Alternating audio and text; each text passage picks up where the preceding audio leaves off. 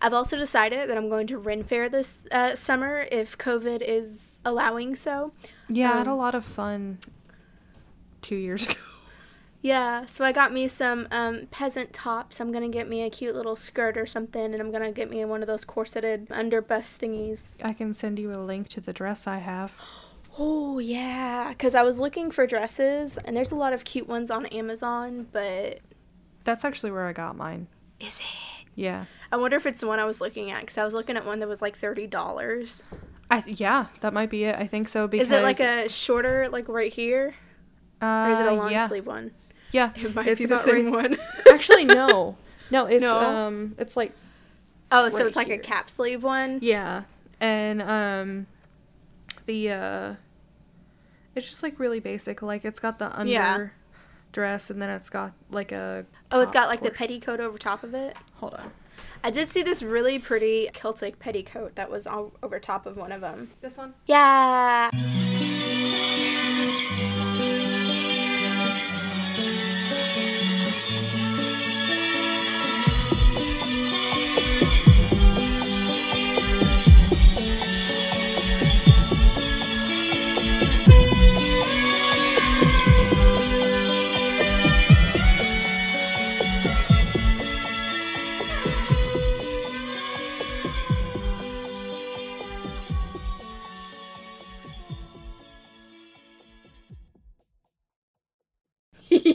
So I also have to say, last night while I was looking at the um, peasant Renaissance dresses, I was also looking at the "You Think I Killed My Husband" robe. Oh, how much are they? How much are they? Um, hundred and twenty dollars. you know what? kind of worth it. I'm. Kind of worth it. I am so sorry. I do have news. What's your news? Jojo Siwa is gay. Um, and she is replacing Ellen DeGeneres. Oh, nice. It's like she's the new supreme. I saw a TikTok, then I very much agree with it. Uh, I don't remember the username of that person, but they're like, she's the new supreme, and like the older she gets, the more into herself she she gets. Ellen's power starts fading away. that is actually kind of hilarious. I love it. But yeah, I just, just thought that was really nice. I like that kids will have a really like someone that they already love and look up to. Okay. Okay, we need to do this. Yeah, we need to do this. Okay. Hello. Hello. Hello. Hi, I'm Rachel, and that is Grace. I'm Grace, and that is Rachel. You know. Uh, Hopefully, you know who we are. I mean, come on. I'm moving a lot. You are. Have I you had don't know why. caffeine? I Caffeine? did. I tried Coke for the first time in. Um. I mean, no, no, no, Coca Cola. Coca-Cola, yeah. I'll cut Um, it. I'll cut it. No, no, no, it's good. It's good. it's Okay. good. Um, I took my brother to Wendy's, and they gave he he likes Coke with no ice, and Mhm. they gave us one with ice. So I asked for one without ice because he's very particular. Yeah. And um, And Sheridan's the same way. She can't have ice in her Coke. yeah. uh, So they were like, "Well, we can't take the other one back, so just keep it." And I was like, "Great, I don't like it." Yeah. So I was like, Thanks. but I, I Thanks. I, like, hate it. I was like, yeah. I was like, well, I'm I'm kind of thirsty. Let me just. I don't know. It was not good. Thanks. I hate it. yeah. Well, um, so where are we this, This week. week? Um, Also, by the way, anyone um, listening, if you hear some weird rustling from my side, I apologize. We are trying to reduce the sounds that we get and the echo that we get. So I am currently sitting under a which. I think is really really funny because I'm the one who's got like the echoey background, yeah. And you're the one with the sheet. Yeah. Okay, this week we are in New South Wales, Australia. I was going to say, wait, Wales? New South Wales, Australia. okay. So my sources are aboriginalheritage.org, aboriginalartaustralia.com, iexplore.com, wikipedia.org, wikipedia.org, uh, wanderlost, wanderlost, Wander- All those who wander are not lost. I'm lost. Wanderlust.co.uk. So, the original inhabitants of New South Wales were the Aboriginal tribes who arrived in Australia, some say about like 40 to 60,000 years ago. Holy crap. Apparently, from Indonesia is the area most thought to be hmm. where they're from. Although large, Australia is still an island, and a lot of the different Aboriginal clans live near the water. I mean, obviously, there were ones who were more like Inland. in, yeah. Yeah. So they fished and hunted in the waters and surrounding land and harvested food from the surrounding bush. Mm-hmm. Resources were also abundant. Like they didn't need to travel far from their lands, but they did trade with other tribal groups, and apparently it was common to move around the country during the changing seasons. Makes sense. Sort of like we do. I mean, Mm-hmm. they only needed to work about four to five hours a day to ensure their survival. Like that's it. Because Wow. yeah, I wish. because they had so much like readily available, and because they had so much leisure time, they were able to develop a really like complex and rich society from language and customs to spirituality and law.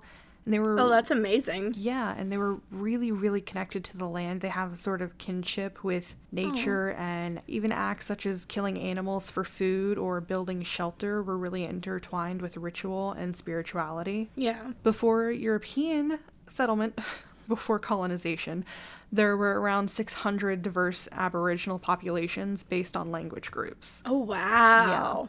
Uh, To be fair, it's a really big continent. it, it really Continent? is. Yes. Yeah. I was like, is it a continent? It is. Country. It Continent. definitely is. I always Um, had an issue with that. Because it's an island. yeah. Yeah. They actually have the longest continuous cultural history of any group of people on Earth. That's amazing. Yeah, and like they were there for so long untouched, like they didn't have like a lot of communication with the outside world, which I'll bring up later. They probably wish they didn't.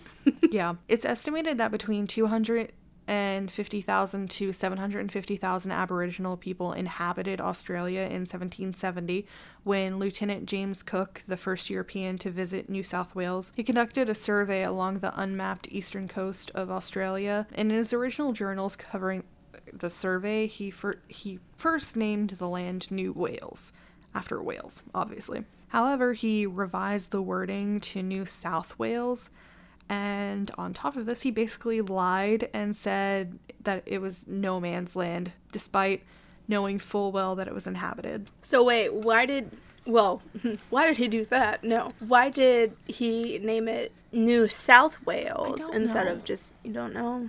I think that doesn't make the- sense. the Was there another Wales? I think the the area specifically, I think he wanted the entire land to be To be called Wales. Yeah, and I guess the idea Oh. was that it would expand and that that area never did. specifically would be south. Well, I mean it did, but it They didn't name it all like right, Wales. Right. Gotcha. Um, the first British settlement was made by what's known in Australian history as the First Fleet, which was led by Captain Arthur Phillip, who assumed the role of governor of the settlement on arrival in 1788 until 1792. The First Fleet included two Royal Navy vessels, three store ships, and six convict transports, carrying between 1,000 and 1,500 convicts. Marines, seamen, civil officers, and free people, and a large quantity of stores. Interestingly, they had originally tried to go to the 13 colonies in North hmm. America, but since they had recently broken with Britain, they were like, we're not taking convicts at this time, goodbye. Yeah. Oh. There was a lot of food, fresh water, and shelter readily available before the colonizers arrived, but the British were greedy and lacked understanding of the Aboriginal clans' ways, like their ways of life. They were also armed, mm. so it wasn't Yeah. long before food shortages became a problem. The British depleted the fish by netting huge catches and reduced the kangaroo population with unsustainable hunting. They Rude. also cleared the land and polluted the water. Sounds about right. Yeah. Uh, this is when disease struck, and because the Aboriginal people had no resistance to the diseases carried by the sailors and convicts, such as smallpox, syphilis, and influenza, in less than a year, over half the indigenous population living in the area had died from smallpox. Oh my god, over that's half. horrible. Yeah. That is horrible. Aboriginal people fought to keep their land fiercely, but those not killed by disease were displaced when the land was cleared for farms and settlements. Because their numbers were depleted and they could no longer live off the land, they became dependent on the colonizers' food and clothing. They had middens, which is an old uh, it's an old dump for domestic waste, which consists of like animal bone, you know, human Oh, poop, yeah. and like botanical materials, molecules so just a bunch of different stuff. So they had those shelters, engravings, and artistic remnants of indigenous life literally all over New South Wales. There weren't a lot of people left who knew their significance to pass down the information, but what was remembered was passed down through stories, dances, myths, and legends. And there's what's called the dreaming. It, it's it's history on aboriginalheritage.org. They explained its history of how the world, which was featureless, was transformed into mountains, hills, valleys, and waterways. The dreaming tells about how the stars were formed and how the sun came to be. So basically, Okay. Aboriginal people disclose their dreaming stories to pass on like important knowledge, cultural values, and traditions, and law to future generations. Their dreamings are passed on through various customs such as ceremonial body painting, storytelling, song, and dance, which I think is really lovely. So, a new governor, Lieutenant Colonel, later Major General Macquarie, was sent from Britain to reform the settlement in 1809. And during his time as governor, he commissioned the construction of roads, wharves, churches, and public buildings, sent explorers out from Sydney, and employed a banner to design the street layout of Sydney. Sydney. I said Cindy. That's the new name for the city. Yep. Cindy. it's Cindy. Cindy. What did that make me Cindy, think? the witty, Why did Cid- that make me the think? windiest. Sunday, Sunday, Sunday. Okay. Good gracious. The British government encouraged migrants who um, it was hoped that they would employ, discipline, and reform the convicts. Because of the growing numbers of ex convicts and migrants, it kind of helped to convert New South Wales from a convict outpost to a free colony. And at the end of the 19th century, the movement toward federation between the Australian colonies gathered momentum. Australian Federation occurred in 1901, and the Commonwealth of Australia was declared, which remained a part of the British Empire. New South Wales was going to provide Australia's new capital city with Sydney or Albury for as the frontrunners, but tensions with Victoria led to the creation of the Australian Capital Territory, similar to DC, kind of, mm-hmm. kind of. Kinda. And the national capital was handed to Canberra. The New South Wales government ceded land for the development of that territory, and there's a lot that I had to skip here because this was a lot and it's already A long. lot, yeah. Um, so we're skipping forward. Sydney took over from Melbourne as the largest and most significant city in Australia during the 20th century. Industrialization, especially like steelwork and mining in cities like Newcastle, helped increase New South Wales' economic power. But following the demise of the steel industry in these areas during the 1970s, the state began to focus on other fields, including tourism, finance, and technology. Today, New South Wales seems to have a really strong economy and a really diverse population. When it comes to places you can visit when COVID is over, which they seem to be doing really, really well there. Oh yeah, everything that I've seen, they're like A plussing it. They're doing really good. Um, they've had like less cases and deaths than our county alone, so like total. So um, yeah. Anyway, you can visit Sydney Opera House, Blue Mountains, um, Byron Bay, Murramarang National Park, Murmuring? Murramarang National Oh, Park. murmuring. I heard boomerang. Boomerang. Mungo National Park. Um, also, I also found out that there is a Sydney Gay and Lesbian Mardi Gras, uh, which sounds nice. amazing. Yes. I do also want to mention that there are over 1,000 sites of Aboriginal culture and heritage in the areas of Sydney, known uh, like North Sydney, Lane Cove, Willoughby, uh, Manly, Northern Beaches, and Strathfield councils. A lot of these sites are under threat every day from development, vandalism, and natural erosion. The sites can't be replaced, and once they're destroyed, they're gone forever. And a lot of them, a lot of them are still in like reasonable condition and I mean, obviously, they're an important part in Aboriginal history and passing that on. I mean, that's a valuable link to their culture. So, Yeah. but um, yeah, that was the history of New South Wales. So, when I was doing my research, I obviously did not look into the history very much because I was just like, la di da, let me, I can't focus, let me just get through my story 1st I did not know that Sydney was in New South Wales. Yes. Um, So that's why the history was so long, is because you like chose Prime. Mm-hmm. Prime Australia, everyone goes there. Yeah, I think when I chose, I chose your story because it was one that was on your list. It I was don't on remember putting him on my yeah, list. it was on your list. Um, nice. and so I was like, okay, well, I'll just look that up. Okay, New South Wales, how big can that be? Turns out it's a state, It's a state, yeah. and there's only yeah. six, and Australia is huge. It's huge, So, yeah, of course, yeah, that giant state has a lot of, It's main. Australia. yeah, so. Okay. But yeah, what is the.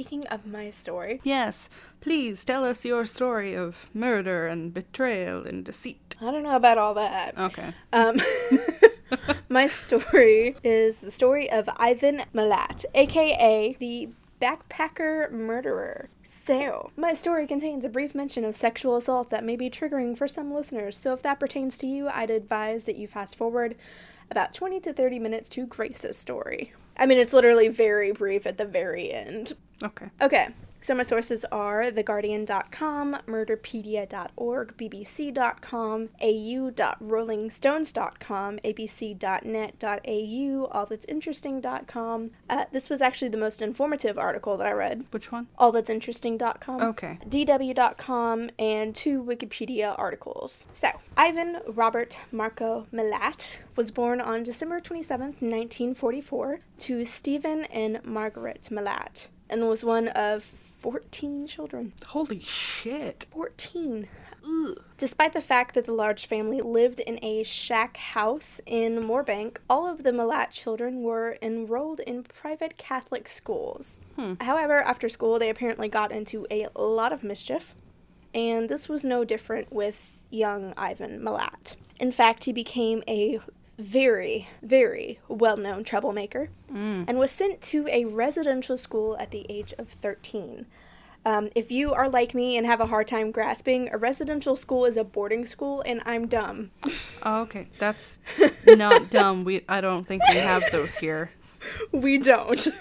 we don't. But the fact that they said residential, my brain wasn't grasping that concept. It's a group home. That's what I got out of that. Yes. By the time that Milat was 17, he found himself in a juvenile detention center for theft. Around the same time, he also confessed to his brother Boris that he accidentally shot a taxi driver during a stick up that had gone awry. What the fuck? The man luckily survived but was paralyzed from the waist down, and he was never caught and charged for this. Actually, another man was convicted and served five years in prison. Oh my god. By 19, he was caught for breaking and entering into a local shop, and he was sentenced to 18 months in jail. And after he was released, he was then arrested for driving a stolen vehicle and charged two years of hard labor. Oh. In September of 1967, at the ripe age of 22, Milat was sentenced to three years for theft yet again. It's a profession. Oh, yeah, it's a profession. Then in April of 1971, at 26, he was charged with the abduction of two 18 year old hitchhikers and rape with one of them. Oh damn. While awaiting his trial, he was apparently involved in a string of robberies with some of his brothers. You know what? Smart. Smart. I'm on trial for something. Let me just go do a bunch of other bad shit. He then attempted suicide, Oh fuck. or pretended to attempt suicide. Pretended? pretended. He faked his suicide and fled to New Zealand for a year. He was arrested again in 1974, so obviously he came back. But all of the cases that were filed against him in 1971 failed thanks to the Milat family lawyer. Oh. And according to like I don't know if he was just a really good lawyer or if Like he had connections. yeah. Um, and according to sources, after this, he apparently settled down for a little bit and got a job as a truck driver the following year. So, like, mellowed out because he didn't get caught. I don't know. Have you ever noticed a lot of truck drivers? A lot of people turn to truck driving. I'm not saying like all truck drivers are like that. I'm saying that that is a profession Oh, that killers. They're choose. never in the same place twice. exactly. I mean, they can They be, can but be if they have like a specific route, but still. yeah. Yeah. However, the police kept a close eye on him and his siblings. In fact, he was one of the first people that authorities thought of when several backpackers were reported missing from the Belanglo State Forest area. The first reported missing were a couple from Frankston, Victoria, in Australia Deborah Everist and James Gibson. They had left Sydney on December 30th, 1989, in order to attend Confest. Also, um, derailing for just a brief second, my weeby self was like, oh, Confest? Like a convention? Like Comic Con? No. Um, it's actually much cooler. It's an alternative bush campout festival Ooh. that okay. was began in 1976 to bring together various subcultures of the alternative movement. nice. So it used to be a super small thing, but now hosts over 7,000 participants annually over the course of the five day festival. That's cool. It's typically divided into s- numerous discrete villages which host various workshops. And some of the villages that were included in the 2019 Confest were the Acro Town, the Arts Village, Permaculture Village, Tranquility, specifically drug and alcohol free. Oh, okay. That's cool. Yeah, Causeway Village, Aboriginal and Wimba Wimba villages, Huh. Consent Cove, Veg Out Village, Doing It Ourselves Village, Drumming Village, Polly Village, Nudies Village, Family Village, Gypsy Village, Rainbow Village, which was the LGBTQ plus village, Uncertainty Village, uh, which is science and reason focused, Bliss Village, which is a vegan village, Open Stage, Marketplace, Silent Disco, Gokula Space, Presence Tint, Eco Village, Wellness, Holly Color, Cedar, and Workshop Spaces. The, those all sound super cool. They might want to rethink the one with the um the the slur, but the one with the slur. uh but other than that Yes. yes. um well, anyway, this festival just, you know, seems super cool and highly recommend going post COVID. yeah, that sounds really fucking cool. It's really cool. Anyway, back on topic. I'm so sorry. Disappearances. So, Simone Schmidl had been missing since January 20th, 1991. So, this is third person missing. Mm. Then, 11 months later, on December 26, 1991, a German couple, Gabor Neugebauer and Anja Habschi, they disappeared after leaving a King's Cross hostel. Then, in April of 1992, British backpackers Caroline Clarke and Joanne Walters also went missing. When Clarke and Walters' parents hadn't heard from them in a few weeks, they sprang into action, alerting police in both the UK and Australia.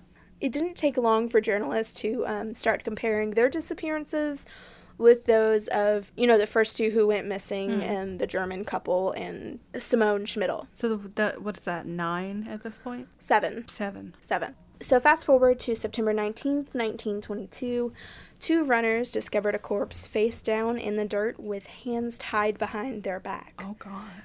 The following morning, police discovered a second body only 30 meters away. It was quickly confirmed via dental records that these were the bodies of Clarke and Walters. Walters was stabbed in total 14 times. Some sources said 32, Holy shit. but I went with 14 because it's they had the most information, mm. which still wasn't a lot. She was stabbed four times in the chest, once in the neck, and nine times in the back. One of those blows severing her spine, which would have paralyzed her. Oh my god. Clarke had been blindfolded, stabbed in the chest, and shot 10 times in the head. It's been speculated that she had been used as target practice. Holy fuck. A search of the nearby area failed to turn up the remaining missing persons, unfortunately. The following month, a local man had been searching the woods close to his home for firewood when he discovered bones in a very remote section of the forest. He later returned with police to where he found them, and two sets of remains were discovered.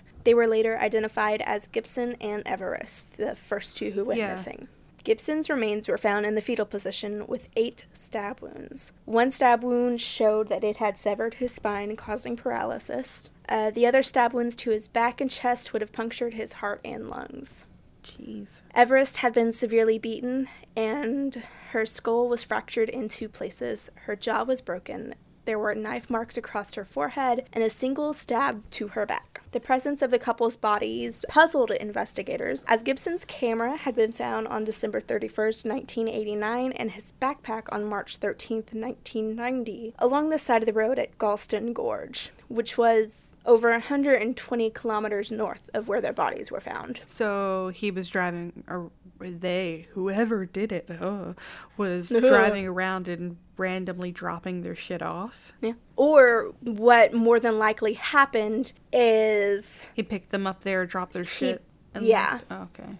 Yeah, or like was throwing their shit out the window or something. Huh. On November 1st, 1993, another skeleton was found in a clearing along a fire trail in the same forest. It was later identified as Schmidl. The body bore eight stab wounds, two severing her spine and the others puncturing her lungs and heart, like Yeah. Gibbons. Clothing was also found at the scene, but these did not belong to Schmidl. They did, however, match another missing backpacker, Habschied. The bodies of Habschied and Neugebauer were found three days later on another nearby fire trail. They had been buried in shallow graves 50 meters apart. Neugebauer had been shot in the head six times, and Habschied had been decapitated. Oh. And despite an extensive search, her skull was never found and still has not been found to this day. Huh. In response, on October 14th, the Task Air Force, which contained more than 20 detectives and analysts, was created. The New South Wales government increased the reward for information regarding the Belanglo serial killings to 500,000 Australian dollars. Public warnings were also issued, particularly aimed at international backpackers to avoid hitchhiking along the Hume Highway. After putting together a profile for the killer, police had a lot of data from numerous sources to analyze. They did manage to narrow down a list of suspects to only 32 people hmm. when it started really high. Okay. Yeah. Due to the similar aspects of the murders, it was believed that the killer had to be a local with a four wheel drive. Which I mean, it's Australia. How? I feel like most people have four wheel drive vehicles. I don't know. Each of the bodies of the victims had been dumped in remote bushland and covered with sticks, stones and leaves. Each had suffered multiple stab wounds in the torso, and many also showed signs of sexual assault. Oh. It's also thought that the victims may not have died immediately and were left to suffer. There also seemed to be evidence that the killer had restrained and spent time with the victims both before and after their deaths. Oh. Campsites had been discovered close to the location of each body. Bullets matching those used on the victims were found at the campsites, as well as shell casings and cartridge boxes that would also be matched to the crime scenes. One theory is that there were two killers, as the majority of the victims were attacked in pairs and had been killed in different ways. The media had a frenzy with the story and trying to speculate on who the killer might be, like, you know, like they do. And it was brought up on more than one occasion that the Milat brothers had countless run ins with the authorities. Mm-hmm. They were known to possess firearms and only lived about an hour away from the Belanglo forest. Yeah. The authorities, however, had no evidence that would warrant a search of the Milat property. Once news of the discovery of the bodies and the search for the killer reached news outlets internationally, tips started flooding in. One in particular came from a man named Paul Onions. Nice. Onions. He was an ex Navy member who had backpacked around Australia a few years prior.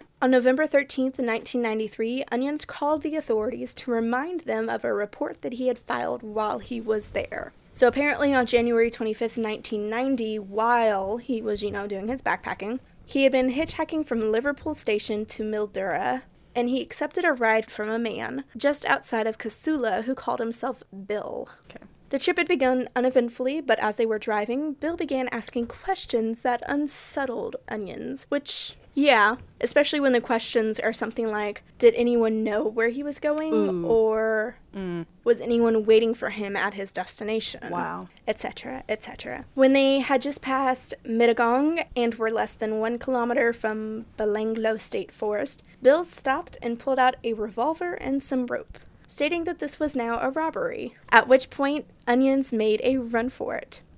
The two fought briefly and the man fired a shot before Onions was able to flag down a passing car and escape. He, along with that motorist, filed a report with the police who told him that it would be unlikely that they would find the man responsible. what a nice thing. I know, right? I don't know. We got a lot of people coming in and out of here. I don't know. I don't know. This was able to be corroborated by the person who saved Onions and the girlfriend of a man who worked with Milat. Ooh. With this statement, as well as eventually finding the written statement, you know, several months later on April 13th, 1994, police were able to set up a police surveillance at the Milat. Police learned that recently he had sold his four wheel drive Nissan Patrol shortly after the discovery of the first two bodies. Hmm. Hmm. Police were also able to confirm that he had not been at work on any of the days of the attack. Furthermore, Milat's acquaintances informed the police of his obsession with weapons. To be fair, I like weapons. To be fair, this was an unhealthy obsession with weapons. Oh. One source even claimed that his ex wife's parents' house was burnt down by him post divorce. So he's not above trying to kill people, apparently. Obviously. When the connection was made between Onions' experience and the murders, he was flown out to Australia where he positively identified Milat as the man who picked him up and attempted to assault him. Ooh. Authorities also reached out to the women who had been hitchhiking in 1977 near that forest who narrowly escaped murder. Mm-hmm. the ones from before, who he got out of that whole thing because of his lawyer. Yeah. After they were shown a series of photos, one of the women identified the Milat brothers as the ones who kidnapped them. Crazy. Crazy, right? What a coincidence. On May 22nd, 1994, Milat was arrested on robbery and weapons charges related to the attack on Onions. Uh, I also have to mention 50 officers surrounded the home during his arrest. Like, this was huge. Dang. They then searched Milat's home where they found various weapons, including a 22 caliber rifle and parts of another 22 caliber rifle that matched the type used in the murders. Mm. They also found a Browning pistol and a Bowie knife. But those were just the weapons found. Investigators also found in his homes items belonging to several of the victims. Other items found were firearm cartridges, electrical tape, both of which used and found at the crime scenes, Indonesian currency. Milat had never been to Indonesia, however, Neugebauer and Habschied had been there just before their travels to Australia. Mm. Backpacking equipment was also uncovered around the house, even inside the walls. What? Um, and this equipment belonged to the victims. Oh. They also found a postcard from New Zealand who referred to Milat as Bill. They then searched the homes of his mother and five of his brothers, also finding victims' belongings there. Like he dispersed it. He just. like, here, Ma, hold this for me. Milat appeared in court on May 23rd on the charges of kidnapping and attempted robbery, but did not enter into a plea deal. On May 31st, he was then charged with the murder of the seven backpackers. A committal hearing was held for him that lasted between October 24th, 1994 and December 12th, 1994, where over 200 witnesses had appeared. Hmm. That's a fucking lot. That's a lot. Based on the evidence, it was determined that he would remain in custody until June of 1995. The trial then opened on March 26, 1996. Milat's defense argued that despite the evidence shown, there was no non circumstantial evidence that Milat was guilty and attempted to shift blame Um, to the rest of his family. I'm sorry, didn't he have actual victims' belongings? But see, the belongings were also found in his family's house. And something I didn't mention was that he shared his house with his sister, whose name I have forgotten Uh, and did not write down. Like, sure, it was, at, it was at his family's house, but that's his family. That's not him. Maybe they did it. I don't know. Over 145 witnesses took the stand, including members of his own family, who tried to give him alibis. But after 18 weeks of testimony on July 27, 1996, the jury found Milat guilty. He was given a life sentence on each count of murder without possibility of parole. He was also convicted of the attempted murder, imprisonment, and robbery of Onions, for which he received six years of jail for each one. He was held in a high security section at Goulburn Supermax, which just sounds like a superstore, until May of 1997 when he was diagnosed with terminal esophagus and stomach cancer. Ah. During his time in Goulburn, he went on several hunger strikes and would swallow sharp objects if the guards did not meet his demands. The, what a little a fucking baby. Yeah. He passed away in October of 2019. Wow, that's so recent. So recent. Family members of those whom Milat killed were hopeful that he would have had some deathbed confessions ah. regarding the murders, like more details, because there's really Yeah. not a whole lot known. But that didn't come. Oh. Authorities also believe that Milat may have been connected to other murders in the area. However, with no proof, the cases remained unsolved. So, just a fun fact now, since the story was, you know, pretty depressing, despite lack of, or despite, you know, lack of detail. There's a 2005 film and a sequel from 2013 called Wolf Creek and Wolf Creek 2 that was based on this. Really? Mm-hmm. There's also a podcast, which I found out literally like two hours ago before recording this, that released prior to his death a five part series on the murders. The podcast is called Case File True Crime Podcast, and go check them out. I've not listened, but I'm going to have to, but it's a five parter on this. Yeah, that sounds so really interesting. Totally worth it. And speaking of podcasts, check out this promo for True Crimes and Weird Times. Yes, they are super cool, um, super awesome. I went to check out their podcast and listen to an episode or two. Ended up binging five or six episodes. Definitely good. Go listen. Also, the nicest people ever. They were so nice. They were so nice. Okay, listen, listen, Listen listen. We'll be right here when you get back. I'm Kim, And I'm Ashley. and we host True Crimes and Weird Times, where we answer questions like Did the government really kill Danny Casolaro? Did you know that the movie Scream was based on an actual serial killer? How much do you know about skinwalkers? Join us every Wednesday for your weekly dose of true crimes The unexplained. and the just plain weird. Check out our website, truecrimesweirdtimes.com. Find us on Instagram and Facebook, And listen to us anywhere you listen to podcasts. so come check us out. We'll be waiting. Hi, welcome back. So, Grace, now that we have heard my story of the backpacker murders, Yes. what is your story? Okay, so my story is Yowies. Yeah, yowies. Yes. Why does that sound familiar? I don't know. Okay, so my sources are Wikipedia, thesun.co.uk, two of those, dailymail.co.uk, news.com.au, and abc.net.au. Nice. So, uh, Yowie is one of the many names for a creature said to roam the Australian outback. There are 15 other names the creature goes by. 15. That's a lot. Yeah, all over Australia, like um, Quinkin, Oh. Jugabina, Jurawara, Potikan, Dulaga, Yaroma, Nukuna, Wawi, Pengharlengu, and maybe Yahoo. I'll bring Yahoo up later. You'll understand. No, Okay. no. uh, they may not all be the same thing, but a lot of these names stem from Aboriginal Australian legends in which the creatures are. I mean, they're they're fairly similar. They, so I think that's why most people either assume that they're the same or they actually are the same. I don't know. Okay. The Yowie is usually described as a hairy and ape-like creature. That's why I know. So it. yeah, Okay. it's a it's kind of thought to be like the Australian Bigfoot. Yeah. Standing upright, the creature should reach about six foot eleven inches to twelve feet. Some say like five feet, but it never goes below five feet. So it's always like between five feet to twelve feet, which is a pretty big range. But you know, I could be taller than a yowie. you could be. Uh, Yay! The Yowie's feet are described as much larger than a human's, but alleged Yowie tracks have often been inconsistent in shape and the amount, and like when it comes to the amount of toes. And So specific. the descriptions of Yowie feet and footprints provided by witnesses vary even more than those of Bigfoot. Like a lot. Okay. Yeah. The Yowie's nose is often described as wide and flat, and some witnesses report the Yowie as timid or shy, while others describe the Yowie as sometimes violent or aggressive. I'm picturing pug faced Bigfoot. I love it.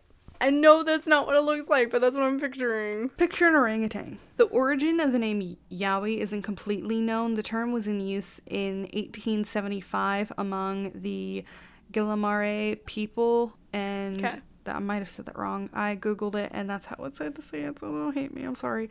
And documented in Reverend William Ridley's Gillamurray and other Australian languages, in which he writes, Yowie is a spirit that roams over the earth at night. Others say it evolved from Aboriginal legends of the Yahoo, like I said before, which some say is backed up by an 1842 account written about the indigenous people's belief in a being they described as resembling a man of nearly the same height with long white hair hanging down from the head over the face, the arms extraordinarily long with talons on the hands, and feet turned backwards so that when running from man, the imprint appear to be traveling in the opposite direction, which is something we've seen in quite a few different countries. It also sounds like the um the oh what is it called? It starts with a P. The the pug The Pukwudgie. Pukwudgie. Yeah. Yes. And which I think is really interesting that over all of these different like varying native cultures all over the world have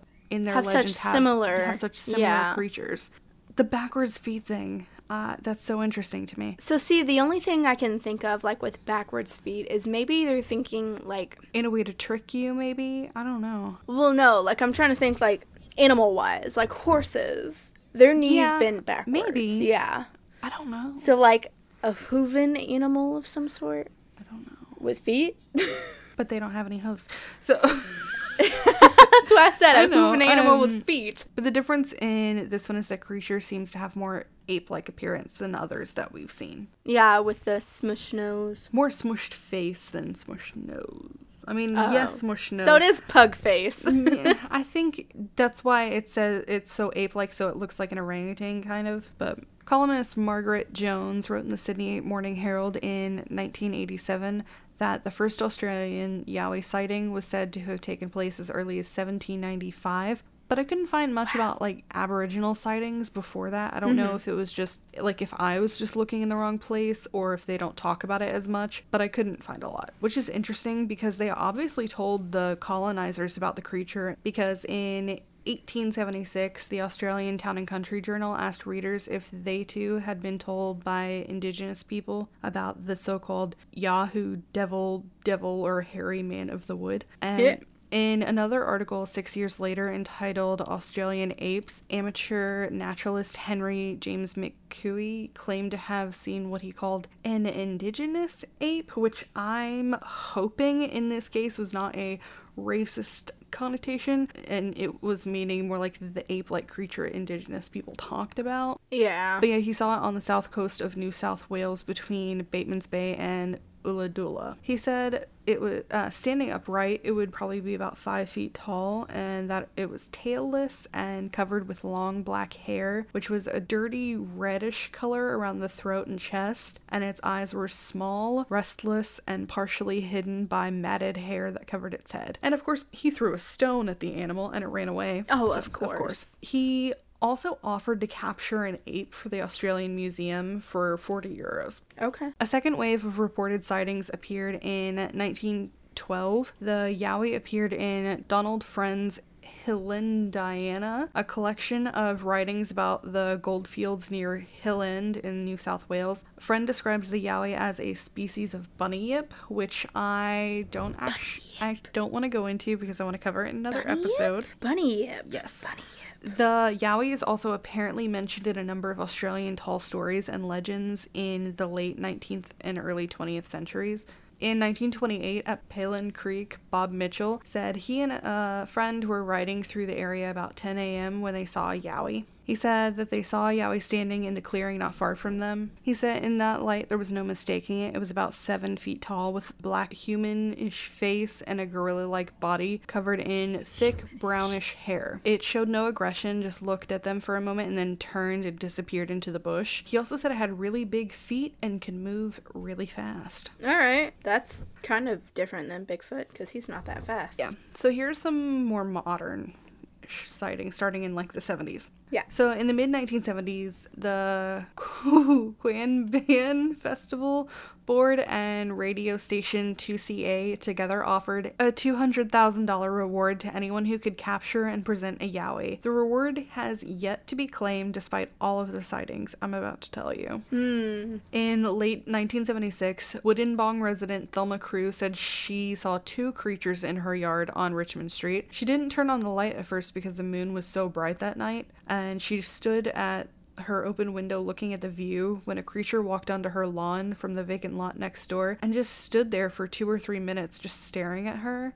yeah, she said it was sort of flexing its arms in a circular motion in front of its face. Then the creature moved towards the side of the house where her husband was sleeping, and that's when she noticed there was another creature exactly the same height standing under her bedroom window. Oh, that's Yeah. creepy. They were both about five feet tall and covered in tan colored hair.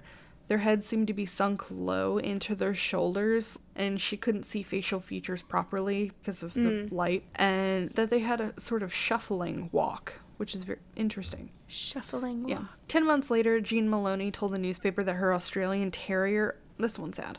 Uh, her Australian Terrier had been attacked by a Yowie. She said it. She was woken by her dog barking and ran into her backyard where she saw the creature right in front of her. She said it's like she stopped breathing because it like frightened her so much. Yeah. She claimed it was sitting on its haunches and had the dog completely pulled against its chest as if it was like trying to crush the life out of it. Hmm. It suddenly stood up, looked right at, at her, and dropped the dog. She described the creature as more than six feet tall, with an almost hairless face, ape like with a heavy brow, no chin or neck, and reddish colored hair hanging from its arm and legs. She also said it was definitely a male because its genitals were very apparent. I'm Yeah, sorry, it- ma'am. I'm something so that's sorry. very common with this. You'll see.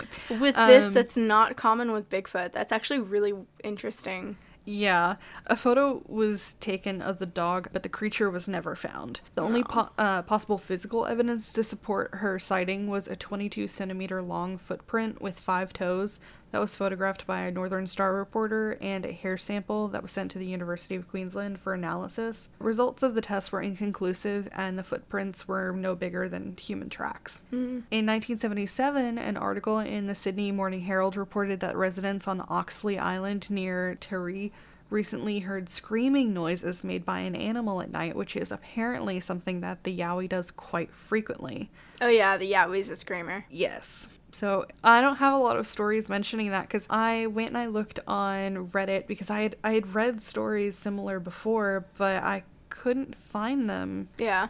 I don't know where they went. That is absurd. In 1977, in Springbrook in southeast Queensland, former Queensland Senator Bill O'Chee reported to the Gold Coast that when he was younger, he had seen a Yowie while on a school trip in Springbrook. O'Chee compared the creature t- he saw to the character Chewbacca from Star Wars, and that the creature he saw had been over three meters tall. I don't know what that is in feet. Don't ask me.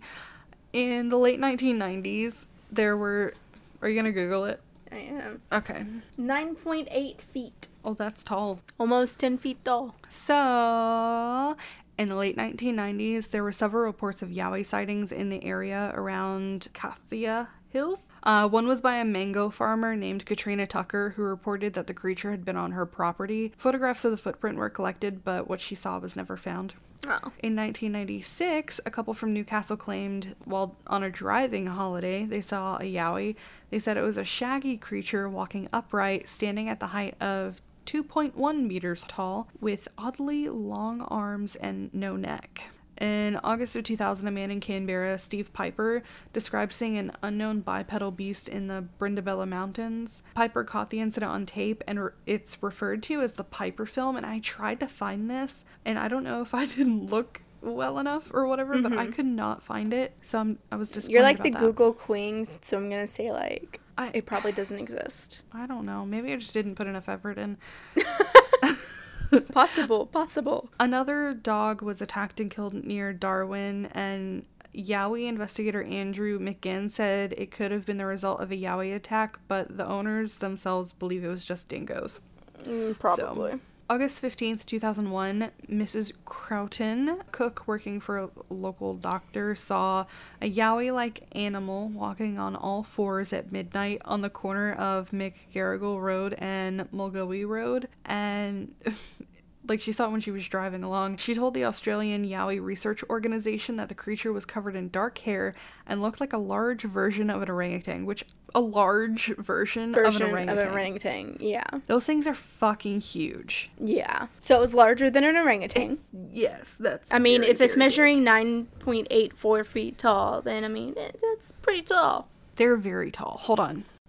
Okay, maybe they're not as tall as I thought. I What's think the- they, they have a really good big arm span. That's what you're thinking of. That is what I'm thinking of. That is Yeah. what I'm thinking of. Okay. So, in 2010, a Canberra man say, said he saw an animal described he described as a juvenile covered in hair with long arms that almost touched the ground in his garage and didn't know what it could be until a friend later told him it might be a yowie. Might be a yowie. It might be. In March 2011, a witness reported to the NSW National Parks and Wildlife Service seeing a yowie in the Blue Mountains at Springwood, west of Sydney. The witness had filmed the creature and taken photographs of its footprints, and that's another one where I couldn't find the video, but the specific video, but there are a lot of different like videos and photos out there of people mm-hmm. saying like this is a yowie. So Yeah. in May of 2012, a United States television crew claimed it had recorded audio of a yowie in a remote region on the New South Wales Queensland border. What did it sound like? I don't know. Oh. March 2014, it seemed to be a busy time for the Yowie. Two Yowie researchers claimed to have filmed it in South Queensland using an infrared tree camera. They also collected fur samples and found large footprints. Uh, later that year, a Gympie man told media he had encountered Yowies on several occasions, including conversing with Conversing with a yowie. Mm-hmm. And teaching English to a very large male yowie in the bush northeast of Gympie. And several people in Port Douglas claim to have seen yowies near Mowbray and at the Rocky Point Range. And I think that that man is so interesting. I would agree. He's the most interesting man in the world currently, to me. In 2016, a walker claimed to have seen the creature while making their way through Queensland Darling Downs near Toowoomba. The woman who requested anonymity said she was six meters from the ape like animal. At one point, she described it as a muscular, seven foot tall creature with a head like a gorilla and long arms. She tried to get it to turn around, like, she was like, hey, turn around. but she was scared. Hey, and buddy, look at me. Hey, you, turn around. Do it. Do it.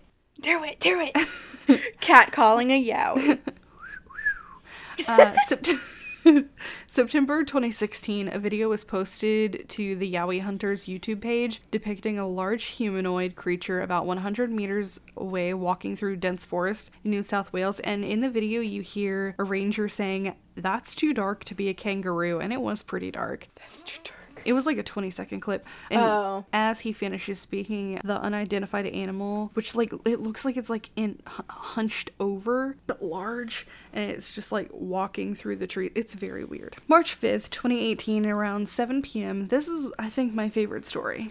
Okay, I'm listening. A woman was on her way home after cricket training. She was driving along a dirt road and went over a cow crossing before she pulled over to an area um, that was like bulldozed and trees were pushed down on one side so Yeah. she could go pee. Why not?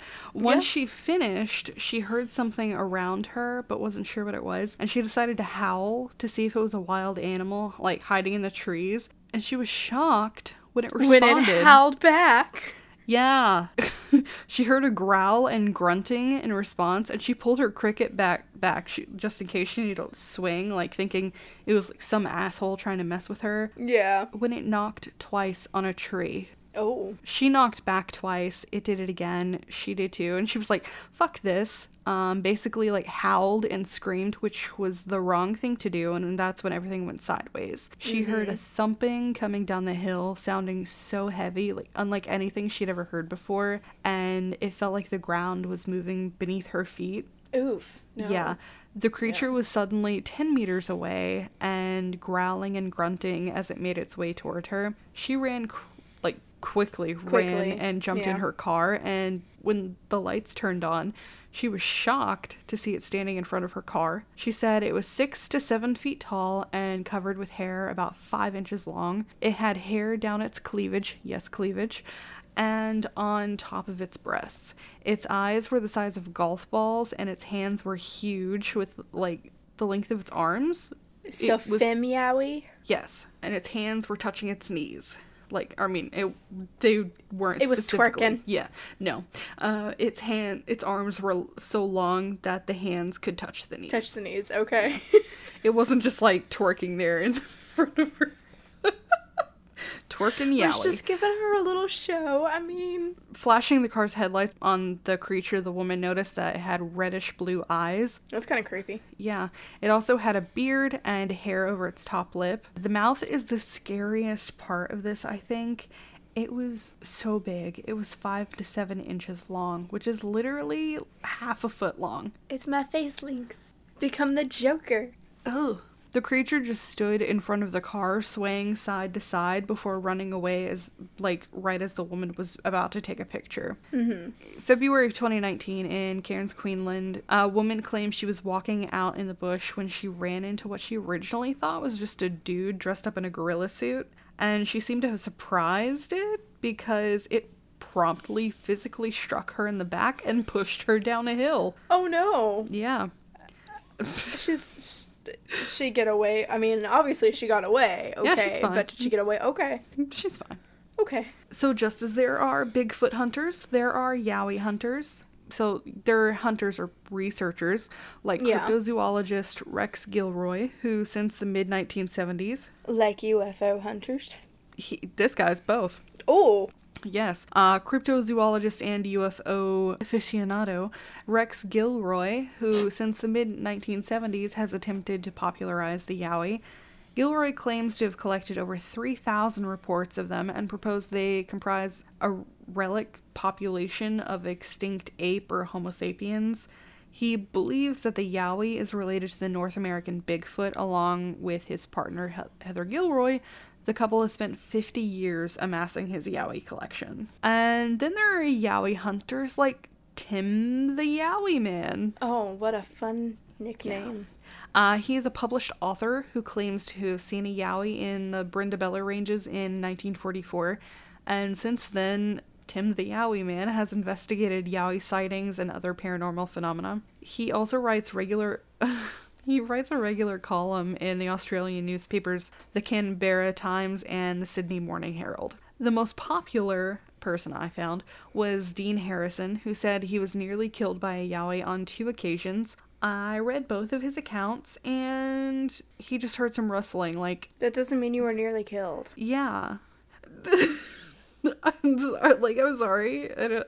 Anyway, It's not He- like you had giant boulders thrown at you. For real. He even claimed he once saw a Yowie get tagged with a tracking device by intelligent agents at a rural Queensland army base in the 1990s. A spokeswoman from the Australian Security Intelligence Organization said ASIO is not currently monitoring any Yowies. No Yowies here. So, when it comes to theories, Australian historian Graham Joyner maintains the Yowie has never existed. He points out that it was unknown before 1975 and says it originated in a misunderstanding. Basically, Okay. saying that the creature known as the Yahoo and the many other names I used before, including the hairy man or Australian gorilla, was likely an undiscovered marsupial that went prematurely extinct by the early 20th century, mm-hmm. and that there is evidence of its former existence. He wrote a book entitled The Hairy Man of Southeastern Australia, which is basically a collection of documents about the Yahoo. It was based on research that started in 1970 and summarized in a paper dated July 1973, which at the time the Yahoo had like been basically forgotten about and nothing had been heard of the alleged Yowie. And he since explained that the book was published to promote the Yahoo and to counter, not endorse, the Yowie. So, according to Joyner, the Yowie didn't come into being until a review of John Napier's 1972 book, Bigfoot, the Yeti, and Sasquatch in Myth and Reality, in a Sydney newspaper, after which cryptozoologist and UFOologist Rex Gilroy, that I just talked about earlier, compared this to the Aboriginal figure from Western and Central Australia, claiming that Australia had its own Bigfoot. Everywhere got its own Bigfoot. And yeah, and that theory by Joyner might be backed up that it was a creature that went extinct prematurely. Mm-hmm. That might be backed up by Old Bungaree, a man considered to be the last full blooded Aboriginal person of the Gunnedah tribe, born around 1817, and he said that at one time there were tribes of Yahoos and that they were the original inhabitants of the country. oh, okay. And this is coming from somebody who their history was uh, verbal history that had been passed down from generation to generation. Generation, yeah. So, I mean, that makes you think like it really does. somebody who's been told all of this obviously had been told about an entire species of Mm-hmm. creature that they personally fought with and Yeah. lived with. So, Professor Bill Laurance from James Cook University says that we shouldn't be too quick to dismiss the dedicated work of cryptobiologists and zoologists such as Dean Harrison because cryptozoologists have made like a lot of valuable discoveries. So like even though you want to laugh at some of the really weird stuff they say like saying they saw some a Yowie get tagged at an army base, Yeah. I mean, they've been known to find quite a few new species of animals while searching for so called cryptids. He also said that it's not totally impossible that they'll find evidence of these creatures because when you take a look at places like the Amazon, where we haven't even scientifically discovered half of all the plants and possibly just a tenth of the planet's insects species. Hmm, Plus, let animals are being discovered all over the world all Yeah. the time. Let's And- talk about the like 70% of the ocean we've not explored. Exactly. Yeah. Exactly. So I've been thinking about this for a long time now, and I also want to mention that when it comes to creatures that we typically call cryptids, a lot of them come from native folklore, and I think I'd like to stop calling them cryptids because like like the skinwalker, thunderbird, wendigo, and pukwudgie, mm-hmm. because like a cryptid is an animal that the definition is technically like an animal whose existence is unsubstantiated. Mm-hmm. And while there might not be proof of these legends, they come from really old cultures and religions, and they have a really big significance within those cultures. And I feel like I wouldn't call fairies or the green man cryptids, so why call these creatures cryptids? You know what I you mean? can just call them legends right. And because so, they are definitely legends. Yes. So I just, I don't know. I just felt like I had to put that in here. 100%. I agree. On a different note, there are two fun facts that I wanted to leave us off with because I thought they were both so interesting. Okay. The first is that Yowie is used as an acronym. So capital Y, lowercase o, capital W I and E means young woman in engineering, which stand it's for a three-day engineering summer school program at the University of New South Wales School of Engineering and Information Technology for Nice. girls in their third and fourth years of secondary education. The love it. program aims to increase girls' confidence that they succeed in engineering and to increase their awareness of the importance of studying mathematics and science to prepare for university level engineering studies, Mm-hmm. which I thought was super cool. I love it. It's fantastic. The second fun fact is that there's a candy in Australia called Yowie that's based on this creature.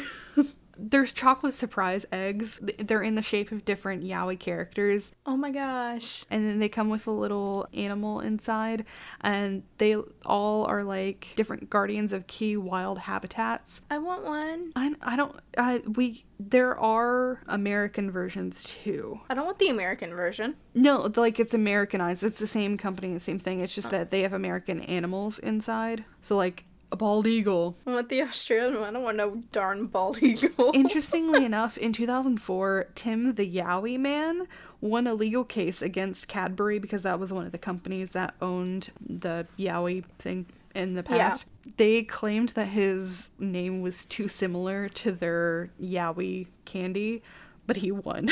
they were like, no, Pretty sure his existed probably first. no, Um, no. no. But Creature um, existed first. Yowie is, I guess, public, so Yeah, it's a public name. So after researching all of this, I also got uh, was scrolling through Facebook and I got this ad for Yowie World. Yes. yes. Yes.